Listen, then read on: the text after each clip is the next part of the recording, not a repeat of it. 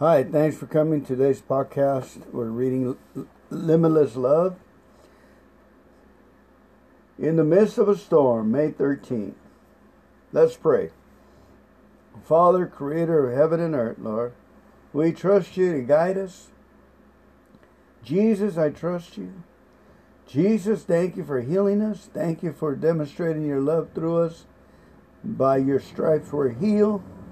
Jesus, we're made good through your blood. In Jesus' name, amen. In the midst of a storm, when he got into the boat, his disciples followed him. And behold, there was arose a great storm of the sea, so that the boat was covered with the waves. But Jesus himself was asleep. And they came to him and awoke him, saying, Save us, Lord, we are perishing. He said to them, Why are you afraid, you men of little faith? Then he got up and rebuked the winds and the sea, and it became perfectly calm. Matthew 8, 23, 26, New American Standard. Every one of us can identify with the disciples of this passage. At times in our lives, when we're endeavoring to live by faith, we become frightened by circumstances. We let the waves of doubt overwhelm our souls, and we qualify for the same loving rebuke the Master gave to that first boat of followers. Why are you afraid, you man of little faith? Actually, that's not only a rebuke, it's a question worth answering. If you study the Greek meanings behind the phrase translated little faith, you'll find it refers not only to something that is so slight and small, but to something of short duration. So we should ask ourselves why we so often run out of faith in the middle of the storm. Why do we let fear cut faith short just when we need it the most? Usually it's because our faith in God's Word isn't fully backed by confidence in His love. Again, usually it's because our faith in God's Word isn't fully backed by confidence in His love. We know what He said he, He'll do for us. He said He'll heal us, provide for us, protect us. No doubt about that. But when the winds of trouble blow and the clouds of circumstance threaten, we begin to wonder if He's forgotten about us. It may seem to us He is asleep at the helm insensitivity and unresponsive to our plight. At those times, however, we can show up our faith. We can extend it, its life by remaining our, reminding ourselves of God's unfailing love. When the first flash of fear arises and we catch ourselves thinking, what if God doesn't provide for me this time? What if He doesn't heal me? We should stop right there and say, no, I refuse to think that way. I refuse to entertain that fear because I know my Father loves me. He loves me so much that He gave Himself for me. He loves me so much He promised He never for a single moment leave me or forsake me. If at those times of crisis we'll remind ourselves of our Father's loving care, our fate will endure if we consider how Jesus has proven His compassion by the great sacrifice he has already made for us. We won't grow weary and faint in our minds, Hebrews 12:3. We'll realize God has not only given us his word, he has given us his heart, and even in the midst of the storm, we know we are safe and secure in his love. Amen. Beautiful. Our next reading, May 14, is the key to freedom and fullness of joy. These things, these things I have spoken to you, so that my joy may be in you, and that your joy may be made full. This is my commandment, that you love one another just as I have loved you. Greater love has no one than this, that one laid down his life for his friends. John 15, 11 to 13. New American Standard.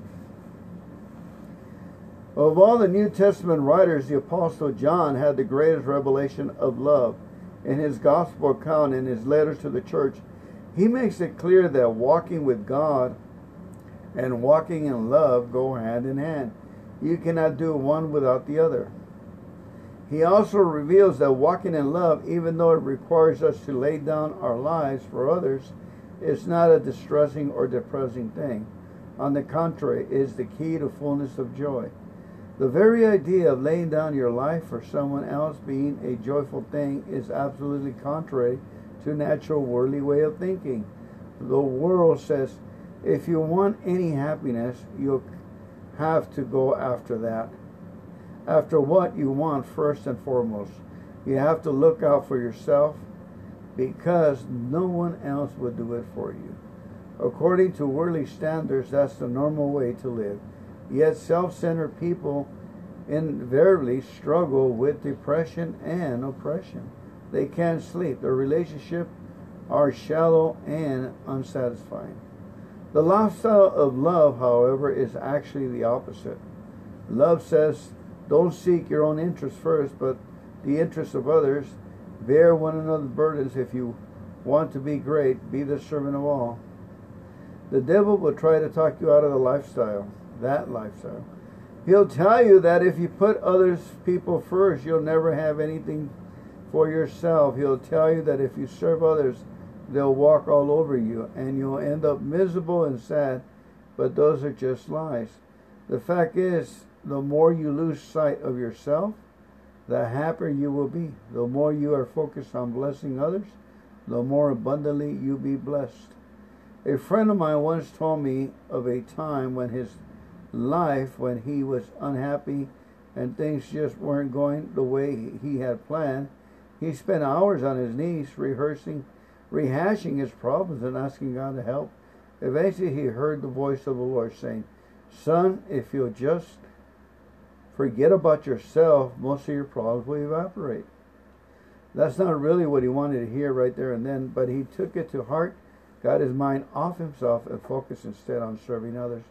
Recently, he said to me, You show me someone who has matured in God, and I'll show you someone who has the ability to go length of time without thinking about himself. I'll show you someone who has discovered what it means to walk in freedom and fullness of joy. Amen. Beautiful, beautiful, wonderful readings. May 15, Kenneth Copeland. Creation speaks of his love. Psalms 33 5 says, The earth is full of the goodness of the Lord. The earth is full of the goodness of the Lord. The Bible repeatedly declares that creation itself, God's beautiful world, and everything wonderful within it is an expression of the power of the na nature of God. Psalms 19.1 says, the heavens declare the glory of God, and the firmament showeth his handiwork. Psalm 50, verse 6 says, The heavens shall declare his righteousness. Romans 1, 19 and 20 says, That which is known about God is evident within them, for God made it evident to them. For since the creation of the world, his invisible attributes, his eternal power and divine nature has been clearly seen being understood through what has been made. Consider those statements in light of the fact that God's nature is love, and you'll realize that God is constantly declaring his love for you, not only through the words of the Bible and through the witness of his Spirit in your heart, but through creation itself. The reason the flowers are pretty is because God loves you. The reason fruit tastes good is because God loves you. The reason the shine, the sun shines is because God loves you. The reason the rain comes in the spring is because God loves you. The reason flowers are pretty and girls have a sweet voice is because God loves you. but Brother Copeland, you might ask, what about all those things in the earth that aren't good? Aren't those expressions of God as well? No, they're not. They're an expression of the nature of the devil who through his sin has warped the earth and robbed it of its full glory. That's why Romans 8 says, The whole creation groans and suffers the pains of childbirth together until now. New American Standard. Looking forward to the return of Jesus and the completion of his redemption plan, bless God, the day is coming when God's great love will drive out every damnable thing in this earth that has ever caused his children pain. The day is coming when he will deliver creation itself from decay and corruption and bring it into the glorious freedom of the children of God. Until then, however, he will see to it that the best this old earth has to offer is made available to his children. He will continue to give us all good things to enjoy. As he does, we need to receive every one of them as an expression of his compassion and tender care. We need to see in every blossom of spring, we need to hear in the voice of every bird that sings, the voice of our Heavenly Father telling us he loves us. Amen. I once bought five acres of land up in Orville in the mountains, and it had a plant that was uh, twist red and hard and twisted, very very hard, and it was just a unproductive bush, and it was all over the place, and it just kept growing and just uh, made it impossible for you to plant regular uh, bushes the only thing that survived was the pine trees that was able to grow along with it. So I I sharpened a golf uh, putter where it was like a knife, and I would go around cutting the little stems that were growing all over the place to keep them from becoming adults. You know, it's part of the curse, I believe. and once I was up by the Diamond uh, mountain up in Northern California, uh, where actually De- Devil Mountain they call it, Black Mountain, Devil Mountain, something like that. And they there they had a, a ad there that they there was a, a herb, or not even a herb, uh, some kind of plant like echinacea, but it was a bad and it was taken over. It came from Europe and it it had infested the whole hillside and and it was eating up the grass and the cows were being pushed and pushed back because of that unable to contain that seed that was just multiplied and kind of like a curse curse in the ground uh, my son asked me one time dad why did god make mosquitoes and he would always stump me i was thinking well i don't know and uh, probably be it's part of the curse. Mosquitoes, probably flies, are in that. You know, we we but we found out if you talk to the flies, they'll go to the light. They'll go to the light of the screen and they'll and it's kind of funny around here. I say, did you talk to the fly? Go to the light. They usually obey. We keep them from killing them and let them out. I love you. God bless you. Give them heaven. Remember, this is God's earth. Let's continue to bless it. And blessed blessings will come back to us when we bless others. I bless you in the name of the Father and the Son and the Holy Spirit. I bless you in Jesus' name. Amen.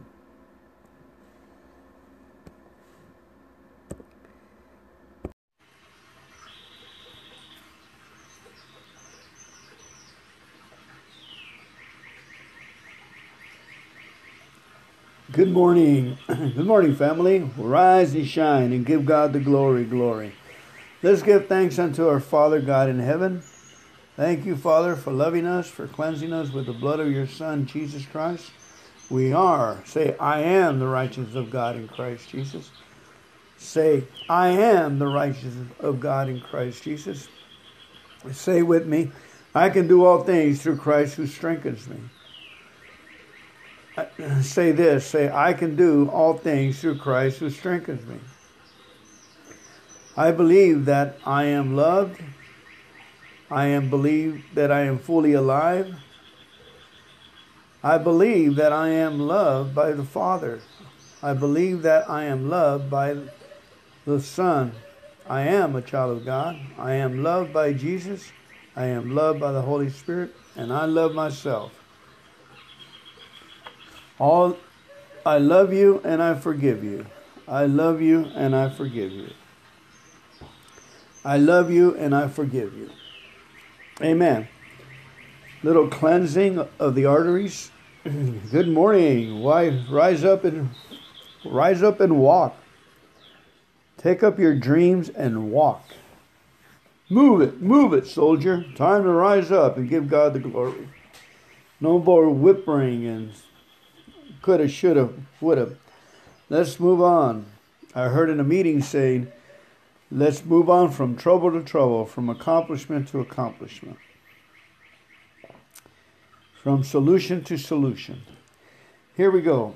Uh, reading today of Kenneth and, and Gloria Copeland's book, Limitless Love. I'll be reading May 11 and 12. Let's go ahead and pray. Father God, we thank you so much, Lord God, for being our daddy. Thank you for giving us this time on the earth's timeline. Thank you, Lord God, that we may be a shining light to others to see. Lord, put the word in the flicker of our joy, Lord God, that we may seek, develop, and know thee better and better. Thank you for today's mercies. We say yes and amen. Thank you for today's supply. We say yes and amen. Thank you, Lord God, for restoration. Restore, Lord. We are saying restore in unison, Lord. We are saying restore. Restore our finances, restore our health, restore our dreams, Lord. restore our energy. Restore what the enemy has taken from us, Lord. Make us equipped, able to do your will. In Jesus' mighty name. Amen. May 11, Limitless Love the only safe place to be. he that dwelleth in the secret place of the Most High shall abide under the shadow of the Almighty. I will say of the Lord, He is my refuge and my fortress, my God, in Him will I trust. Surely He shall deliver thee from the snare of the fowler and from the noisy pestilence. He shall cover thee with His feathers, and under His wings thou shalt trust.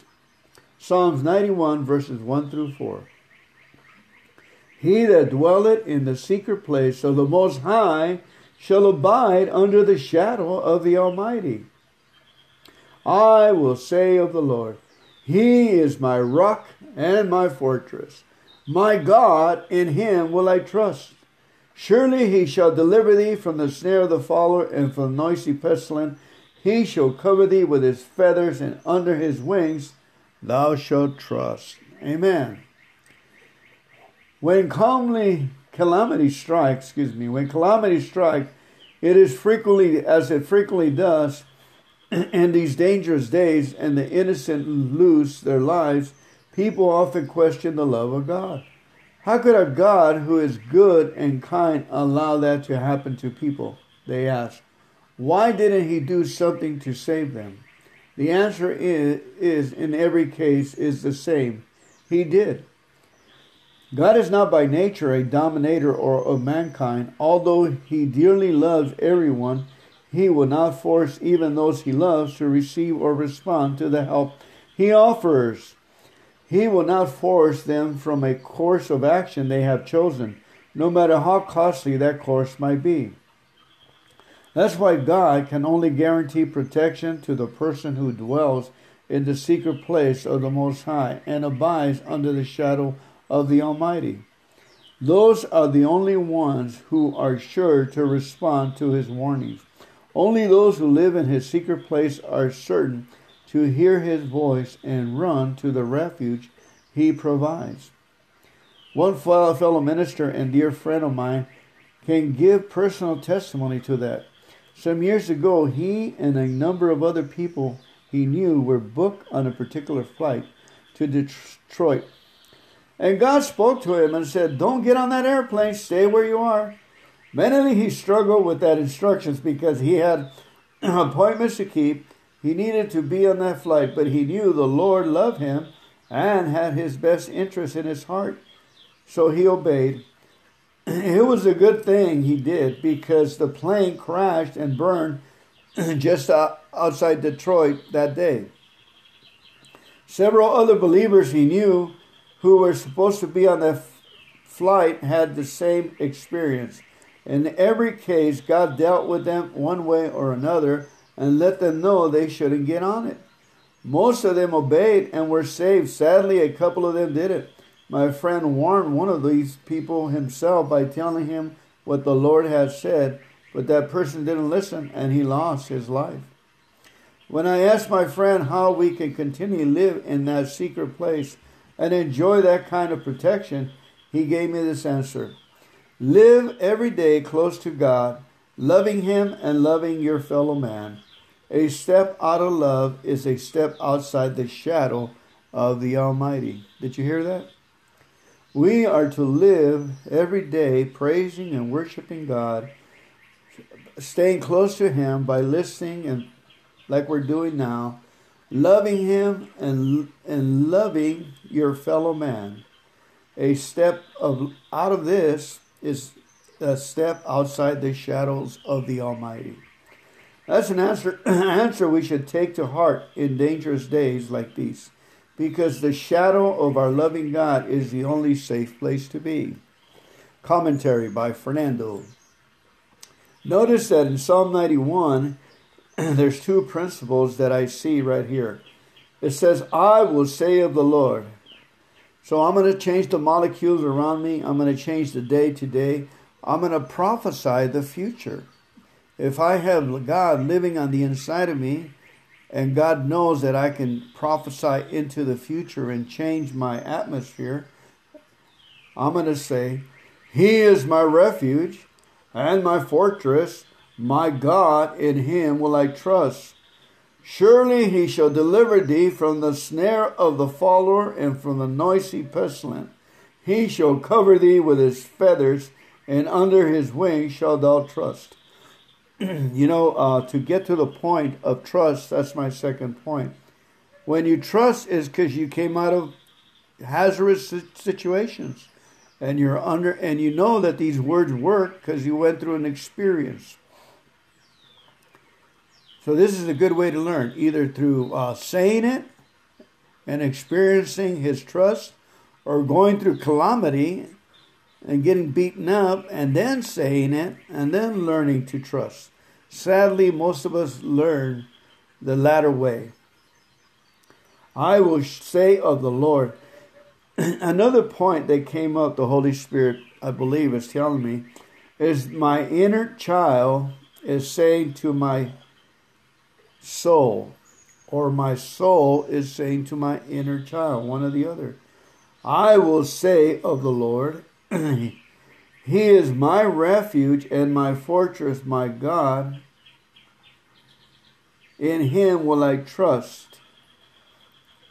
And then it, it turns to another, it turns to a third person. It says, Surely He shall deliver thee from the snare of the follower and from the noisy pestilence he shall cover thee with his feathers, and under his wings shalt thou trust. Okay, the, the soul is saying something about God. The soul is saying, I will say of the Lord. And then the soul turns around and talks to the flesh and tells the flesh, he talks to himself, surely he shall, shall deliver you. Don't look down and sad. He will deliver you from the snare of the follower, from the tricky, tricky evil, from the noisy pestilence. He shall cover thee with his feathers, and under the wings shall thou trust. Amen. So that's what I experienced. God took me from the noisy pestilence. He took me from uh, tricky, tricky people trying to get you into sin and situations. He has covered me with his feathers so now that we are under his wings, we shall trust with praise and thanksgiving and rejoicing. We don't have to learn that lesson again. It seems like we keep learning the same lessons over and over again that we need to continue to be believing God all and trust. We're to act like we have a mighty God, trust Him and praise Him, act like the victory is a done deal. We we we got it made. We're going to live forever. All right? That's we don't have anything to lose, everything to gain to act that way. Put on the music, get the the old instrument out of the closet, out of the attic. Let's start praising the Lord. When I was a brand new Christian in the 80s, I thought of, of, having my own church. I was so excited about praising God and worshiping Him. And they only had about 20 minutes. And I said, man, I said, and then it goes to preaching. And the preaching was like, uh, I I was missed. The preaching was good. You know, it made me cry. It really cut my heart up. But the worship was just in a, it seemed like we were in heaven in that little church. The lady that played Mrs. Sales had an Italian little lady. She just played the piano, and all her kids and and son-in-laws were in the choir, and they sang, and they. I was just truly in in another world. And then I would ask the guys, "Did you record the the singing?" No, they just recorded the thing, and they had. So I said, "Hmm." So I see ministers today, all they do is worship and they give testimony if God has touched anybody in prayer. And they skip the preaching of the word. They come to, to praise God and get healed and get get situations righted. That's what that's the church I used to imagine. You know, that we would just have all day long on Saturday. Just bring your instrument. Let's go one song after another praising the Lord in the songbook. Everybody bring your instrument. You get tired, we get another orchestra up there and we get a bunch of choirs singing. Just praising the Lord all day long. Just like they do in heaven. Amen. May 12th, limitless love. Sowing and reaping in love. Every man according as he purpose in his heart, let him give, not grudgingly or of necessity, for God loveth a cheerful giver, and God is able to make all grace abound toward you, that you always, having all sufficiency in all things, may abound to every good work. 2 Corinthians 9, 7 and 8. Over the years, believers have learned about the principles of sowing and reaping. We've seen in the Word what happens if we give. It will be given to us again. If we plant a seed, we'll have a harvest. Excuse me.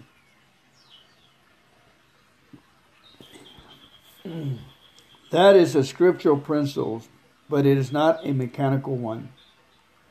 You can't just give away money and have it automatically come back to you, multiplied again. No, the working of any spiritual principle depends entirely on the condition of the heart. You may be shocked to hear me say this, but the fact is, increase doesn't come to every giver. It comes to those who give cheerfully in faith from a heart of love. Ananias and Sapphira proved that they gave a substantial gift to Jerusalem church, financially speaking, that was a big seed they were planting, but their harvest wasn't blessing and increase. Their harvest was a quick departure from the planet because their hearts were wrong. They weren't given because they loved the Lord and wanted to be a blessing. They were giving from a motive of selfish and pride. This story proves that money in itself isn't seed. You might say it is just the husk of a seed. It's what's inside the husk that counts. When filled with love, our financial seeds come alive. They become the means by which we release compassion. Although it encourages us to know God will bless us in return and enable us to keep on giving, that's not the reason we give. If we're giving from a heart of love, we'll give tithes and offerings whether or not we ever get anything back. We'll do it because we love people We'll do it because we want them to hear God's word. Uh, am I saying that everyone who hasn't received a harvest on their giving had a wrong motive? Certainly not. Sometimes we're given in love, but then fail to receive our harvest because we didn't fully trust God, God's love for us. We start thinking, wow, that was a big gift I gave. I emptied my savings account. What if God doesn't bless me? What will I do? Our faith falters because we fail to see this simple truth.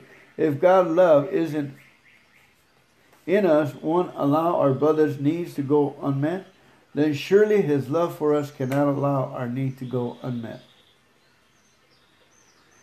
The more I study the love of God, the more I realize it's the bottom line. When we're trusting in and operating by that love, every spiritual principle works flawlessly in our favor.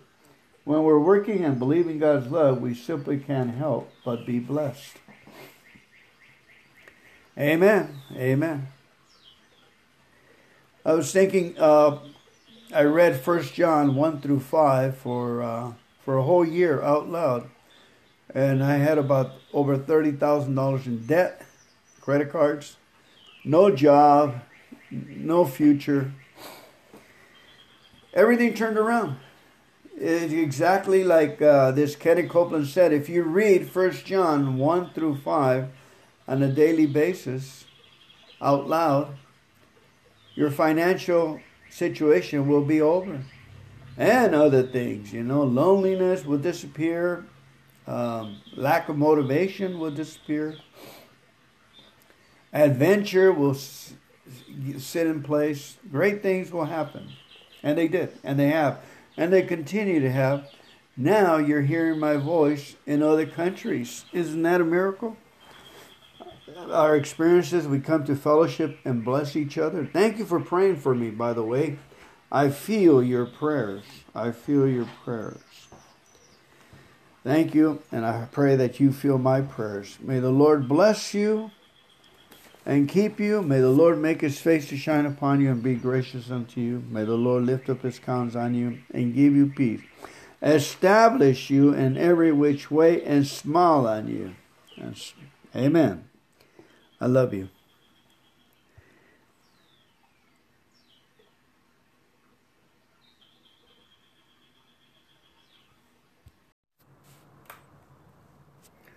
Greetings, welcome, and thank you for coming to today's podcast for May the 10th.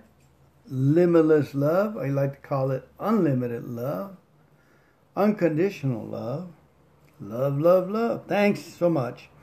We'll be reading today, and it's Kenneth Copeland. Act like you believe it. Very important point.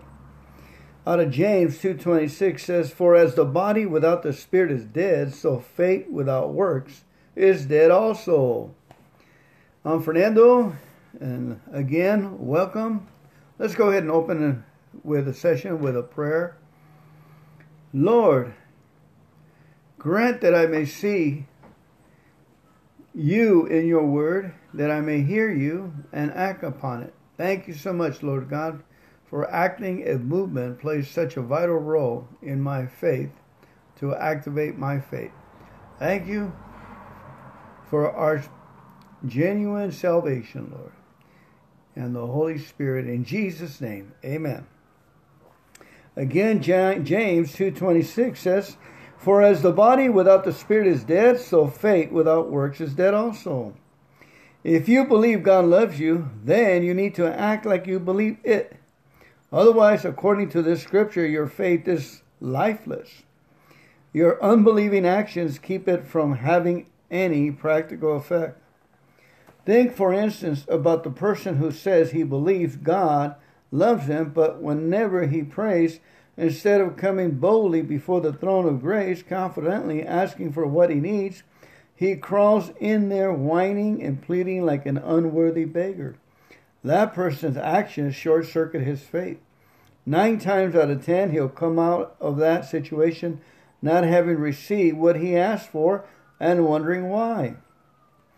People like that remind me of how my daughter Kelly acted when she was a little when she was little and going through a whining phase.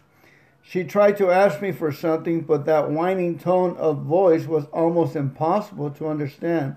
What's more, it was aggravating. Finally, one day I said, Kelly, just stop that.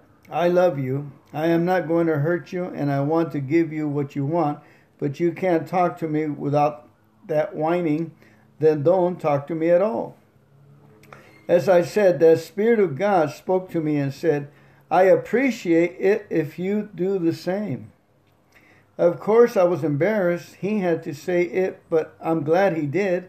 In the years since, I learned it's practically impossible to do something for someone who is acting like that, no matter how much you want to. Even Jesus himself couldn't do it. He once dealt with a Syrophoenician woman who followed him around crying and begging him to help her demon possessed daughter. She must have had some faith or she wouldn't have been trailing after him, but she short circuited by her unbelieving approach. Finally, Jesus turned to her and basically said, I've not been sent to help Gentile dogs like you. To us, that might sound mean, but Jesus wasn't being mean. He loved that woman and wanted to provoke her so that she cast off that whining attitude, say something, some words of faith, and open the door for him to heal her daughter. He succeeded too. She demonstrated some spiritual backbone after that. She stood up and said, Yes, Lord, but even the dogs feed on the crumbs which fall from their master's table. Matthew 15:27, New American Standard. When she did, Jesus said to her the same thing he's longing to say to us.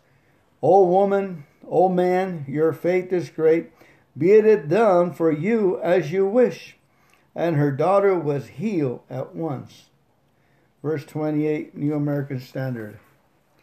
Acting as is. Acting as is.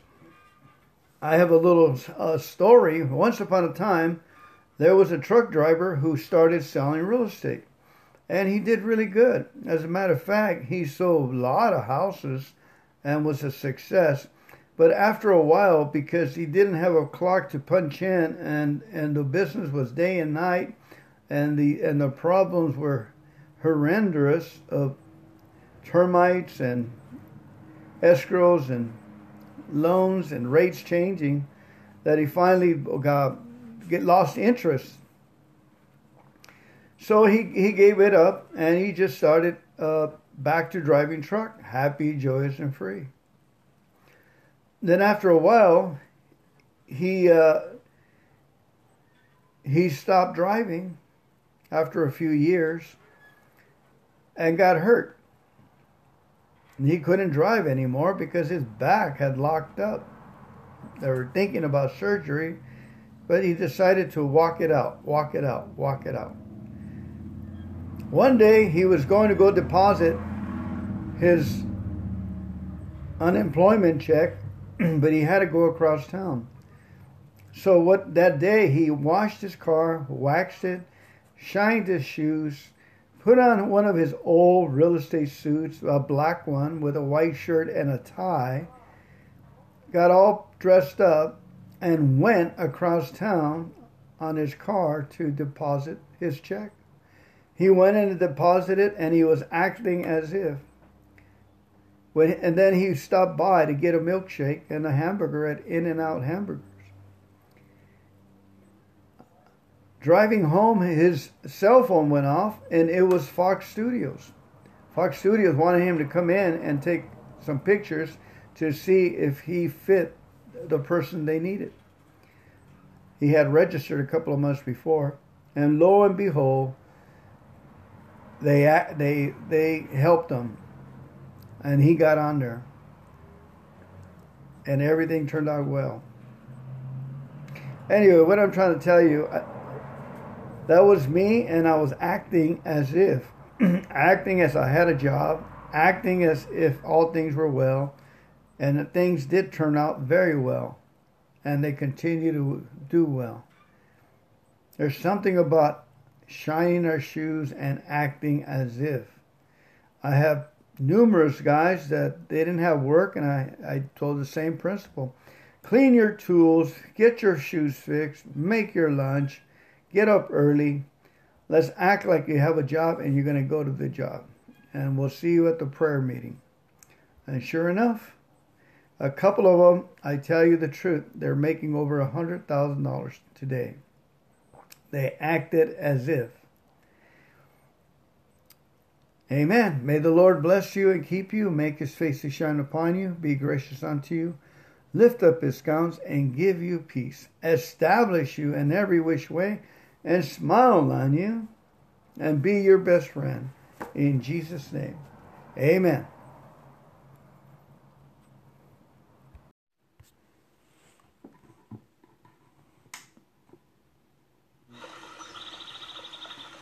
Living as love, May 8. Facts, not feelings. For the Word of God is living and active and sharper than any two edged sword, and piercing as far as the division of soul and spirit, of both joints and marrow, and able to judge the thoughts and intentions of the heart. Hebrews 4:12. American Standard. One thing you absolutely must do to successfully develop your faith in God's love is give His Word priority over your feelings. You have to make a decision that you're going to believe God's Word even when your emotions contradict it.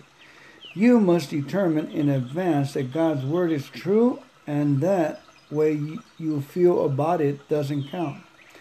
And the way you feel about it doesn't count.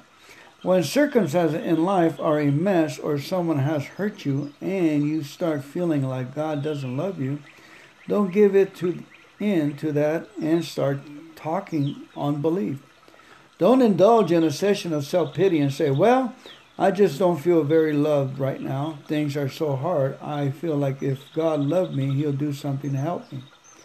Now, you take authority over your emotions and get right back in faith and stand on the word of God you say, I am not moved by how I feel, and I am not moved by these circumstances around me. The Word says God loves me, and I believe He does. The Word says He'll never leave me nor forsake me. So I believe He is right in here with me, helping me with this mess, and together we'll get it straightened out. Over the years, I found this is one of the most difficult things people to do for people because most folk equate love with feelings. They think if they don't feel love, they don't have any. They think if they feel rejected and unwanted, then they are. But I am warning you, the devil will mess with your feelings because they aren't spiritual. They're part of your soul, just like the devil will put symptoms on your body so you'll believe and receive sickness. He'll also put emotional symptoms on you that make you feel unloved. If you believe those symptoms, you'll be stuck in that condition. If you stay with the word, however, it will divide soul with from spirit. It will help you to separate spiritual truth from soulish emotions, and as you continue in that word, eventually your emotions will fall in line. Then you'll not only believe, you will also feel loved. In the meantime, remember it's when you don't feel like God loves you that you most need to believe it. It's at those times that you need to think about facts, not feelings. The fact is, God paid the highest conceivable price to save you and make you part of His eternal family. He not only said He loved you, He proved it by sending Jesus. Great love has no one than this that one laid down his life for his friends. That's a fact more powerful than any feeling you could ever have. That's the love God has for you. Amen. Beautiful, beautiful. Let's go ahead and read Psalms 8 for today and Psalm 38, and so on and so forth. Psalm 8. The excellent of wisdom. Uh, excuse me, that's Proverbs 8. Okay, let's go ahead and read Proverbs 8 so it won't, it's here. Oops, I lost both of them.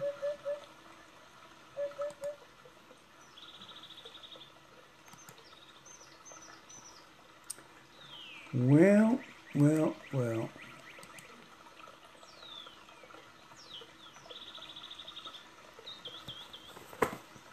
Here we go. Hang on a minute. I had something to say that about that reading, um, about feelings, and only the Word of God is true.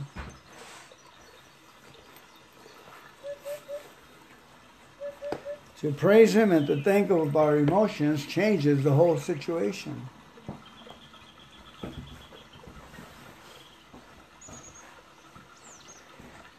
Here we go. Let's try this again. Psalms 8. Let's go back to Psalms for original intention. It says, Lord our Lord, how majestic is your name in all the earth. You have set your glory in the heavens. Through the praises of children, infants, and birds, you have established a stronghold against your enemies to silence the foe and the adventurer. When I consider your heavens and the work of your fingers, the moon and the stars which you have set in place, what is mankind that you are mindful of them? Human beings that you take care for them. You have made them a little lower than the angels and crowned them with glory and honor. You made them rulers over the works of your hands, and you put everything under their feet all flock and herds, and all the animals of the wild, the birds in the sky, the fish in the sea, all that swim the path of the sea. Lord our Lord, how majestic is your name in all the earth. The, the reason that we feel emotions and all that is because we're not doing our homework. What is doing our homework? Is getting our tank full, like we're doing right now, with the Word of God. And He told us in that psalm when we sing songs of praise and worship, then we will be confident and joyful and feel loved when we put something in the stove. Amen. What is our part in it? How do we minister to God?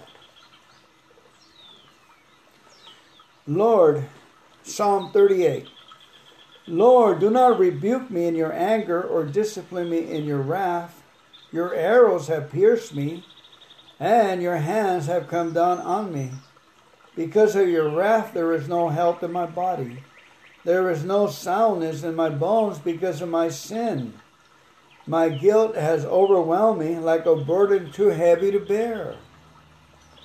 My wounds fester and are loathsome because of my sinful folly.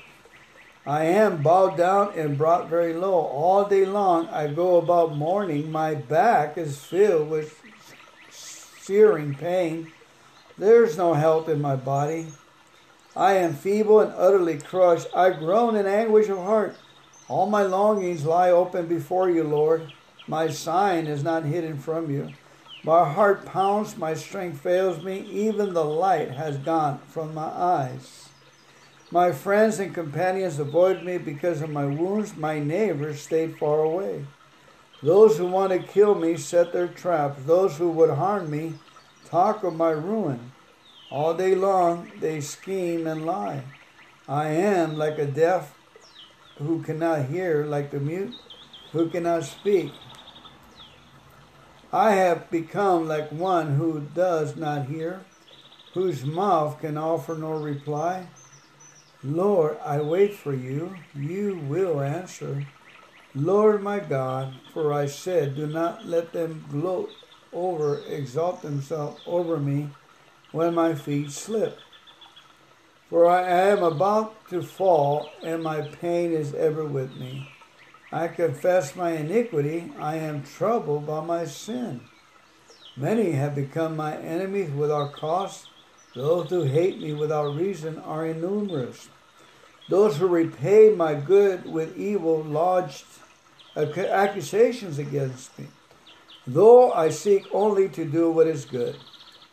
Lord, do not forsake me. Do not be far from me, my God. Come quickly to help me, my Lord and my Savior. It's better to be in the seek the Lord and receive his blessings for seeking him than to wait until I get uncomfortable and then I have to seek the Lord because I didn't do my homework. And then I start groaning and crying. As we saw King David express it on that psalm. In Psalm 68, King David says, May God arise, may his enemies be scattered, may his foes flee before him. May you blow them away like smoke, as wax melts before the fire. May the wicked perish before God. But may the righteous be glad and rejoice before God. May they be happy and joyful. Sing to God, sing in praise of his name, exalt him who rides on the clouds. Rejoice before him, his name is the Lord. A father to the fatherless, defender of widows, is God in his holy dwelling. God says the lonely in families, he leads out the prisoners with singing, but the rebellious live in a sun-scorched land. When you, God, went out before your people, when you marched through the wilderness, the earth shook, the heavens poured down rain before God, the one of Sinai, before God, the God of Israel. You gave abundant showers, O God. You refresh your weary inheritance. Your people settle in it, and from your bounty, God, you provide for the poor. The Lord announced the word, and the women who proclaimed it are a mighty throng. Kings and armies flee in haste. The women at home divide the plunder. Even while you sleep among the sheep pens, the wings of my dove are, are covered with silver, its feathers with shining gold. When the Almighty scattered the kings of the land, it was like snow falling on the Mount Zalmon. Mount Bashan, majestic mountain. Mount Bashan, rugged mountain. Why gaze in envy, you rugged mountain, at the mountain where God chooses to reign, where the Lord Himself will dwell forever? The chariots of God are ten thousands of thousands and thousands and thousands. The Lord has come from Sinai into His sanctuary. When you ascend on high, you took many captives, you received gifts from people, even from the rebellious, that you, Lord God, might dwell there. Praise be the Lord to our God, our Savior, who daily bears our burdens. Our God is a God who saves. From the sovereign Lord comes escape from death. Surely God will crush the head of his enemies, the high crown of those who go on in their sins. The Lord says, I will bring them from Bashan I will bring them from the depths of the sea, that your feet may wade in the blood of your foals, while your tongue of your dogs have their share. Your processions, God, has come into view. The procession of my God and King into the sanctuary. In front of the singers, after them, the musicians. With them are the young women playing the timbrels. Praise God in the great congregation. Praise the Lord in the assembly of Israel. There is the little tribe of Benjamin leading them. There is the great throng of Judah's princes. And there the princes of Zebulun and of Naphtali. Summon your power, God. Show us your strength, our God, as you have done before. Because of your temple at Jerusalem, kings will bring you gifts. Rebuke the beasts among the knees, the herd of bulls among the cows of uh, the nation. Humble may the beast bring bars of silver. Scatter the nations who delight in war. Envoys will come from Egypt. Cush will submit herself to God. Sing to God, you kingdoms of the earth. Sing praises to the Lord, to him who rides across the highest heaven the ancient heaven, who thunder with mighty voice. Proclaim the God of power, whose majesty is over Israel, whose power is in the heavens. You, God, are awesome in your sanctuary. The God of Israel will gives power and strength to his people. Amen. Psalm 98. One of my favorite Psalms, a friend of mine drove that psalm in my heart. A guy that was working for the water and power, he was a linesman up in the electrical, putting wires together, and he had an accident. with 24,000 boats went through one hand and came the other, and he died up on the pole. And they and they had to go up there and get him, and the men that got him got burnt in their hands because he was on fire. The man lived, and he told me he went to heaven and he saw all his relatives coming towards him. And he said he could see through them like they had white robes on. He came back to earth and he had no no skin that his skin was like callus all over his chest and back where he got burned. And it couldn't breathe, it didn't have any pores, so he would pass out a lot. I met him in the program and he taught me this psalm right here. Sing to the Lord a new song, Psalm 89, Psalm 98. Excuse me, Psalm 98. His name was Carl Calder. Calder.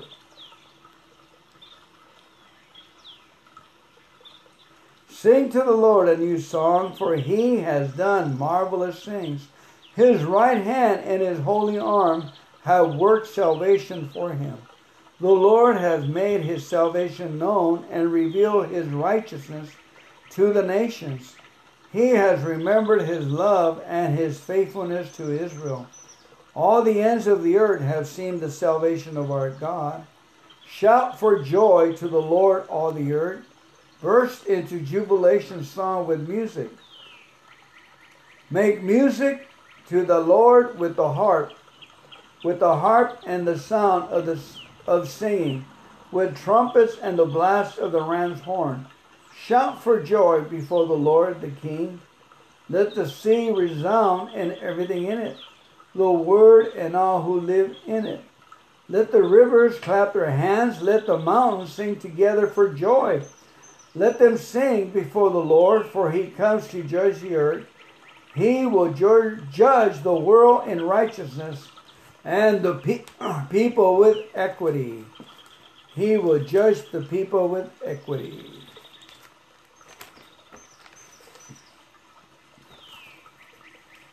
Psalm 129.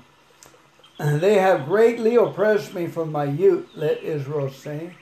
They have greatly oppressed me from my youth, but they have not gained victory over me. Tall men have plowed my back and made their furrows long, but the Lord is righteous. He has kept me free from the cords of the wicked. May all who hate Zion be turned back in shame.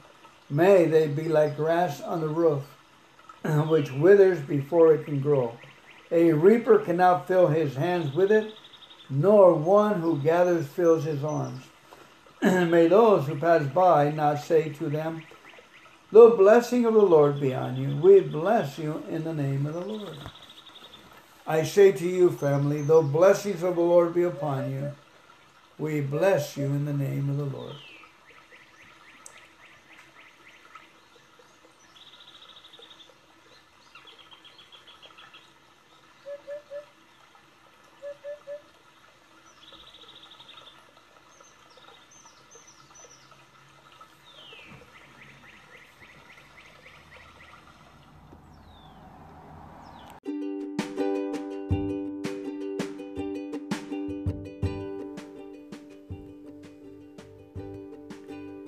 Welcome to today's reading, May 9th. Uh, limitless love. I've been calling it unlimited love. So it's the same thing, I guess. Limitless love, unlimited love. Meditation that makes a difference. this is by Kenny Copeland, Joshua 1 8. This book of the law shall not depart out of thy mouth but thou shalt meditate therein day and night, that thou mayest observe to do according to all that is written therein. For then thou shalt make thy way prosperous, and then thou shalt have good success. Joshua 1 8.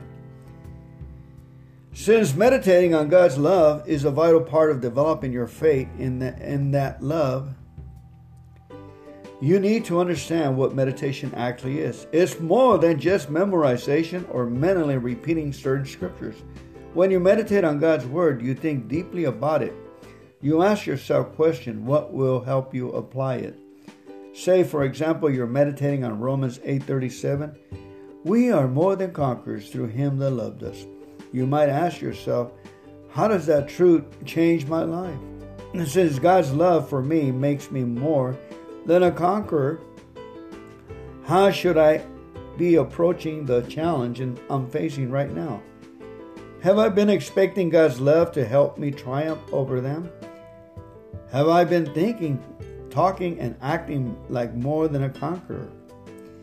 Fellowship with the Holy Spirit about those things. Ask Him to help you identify areas of your life where this verse needs to be applied.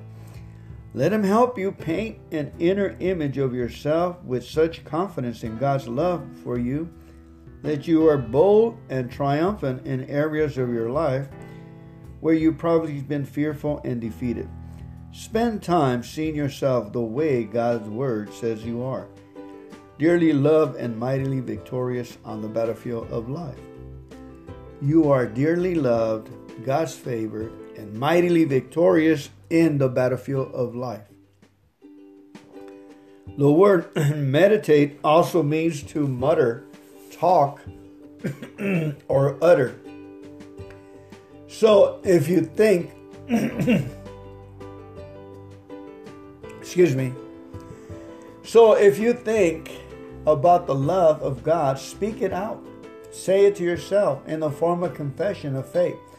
God loves for me more. God's love for me makes me more than a conqueror over the financial challenges in my life. Because He loves me, He meets my every need. Death is defeated, lack is turned back.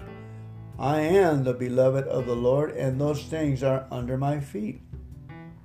Bring those meditations in your prayer life as well. Instead of spending all your time making petitions, although it is perfectly scriptural thing to do, take some time just to praise God for what he said about you in his word. Say say this. Thank you, Lord, for loving me with such a great and mighty love. I praise you for making me more than a conqueror and giving me victory every day. One more time. Say this after me. Thank you, Lord, for loving me with such a great and mighty love. I praise you for making me more than a conqueror and giving me victory every day. Amen. The first few days you meditate the way you may not sense much difference in your saying life but stay with it. And as the weeks and months pass, you'll find that word you've been meditating is talking over your thinking, taking over your thinking process. You'll realize you're talking differently, you're acting differently.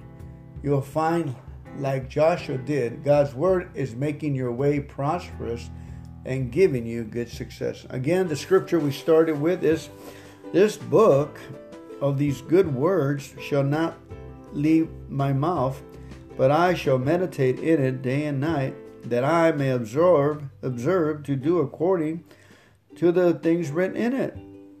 Then I will make my way prosperous, and then I will have success. Amen. Joshua 1 8, my version. I believe that it's a tool. Our words, our thinking, and the Word of God is a tool. We need to pick the Word up out of the dust, shine it up, Speak to it, speak to those words and make them come alive, like the bones in the valley in Ezekiel. We make our words come alive through love, through God's love. Huh. What a nice uh, spin on that, I tell you. That's from God. Now, that God is speaking to us. Now, thank you. Let's go ahead and pray out. Let's pray with uh, Psalm 23 and another good meditation that will pick, uh, pick our spirits up. The Lord is my shepherd. I have everything I need. He makes me lie down in green pastures. He leads me beside the still waters. He restores my soul. He leads me in paths of righteousness for his name's sake. Yes, though I walk through the valley of the shadow of death, I will fear no evil. For the Lord thy God is right with me. His rod and his staff, they comfort me. Lord, the Lord has prepared a table before me in the presence of my enemies. The Lord has anointed my head with oil, my cup runneth over. Surely goodness and mercy and loving kindness shall follow me all the days of my life, and I will dwell in the house of the Lord forever and ever. Amen, family. Keep coming back.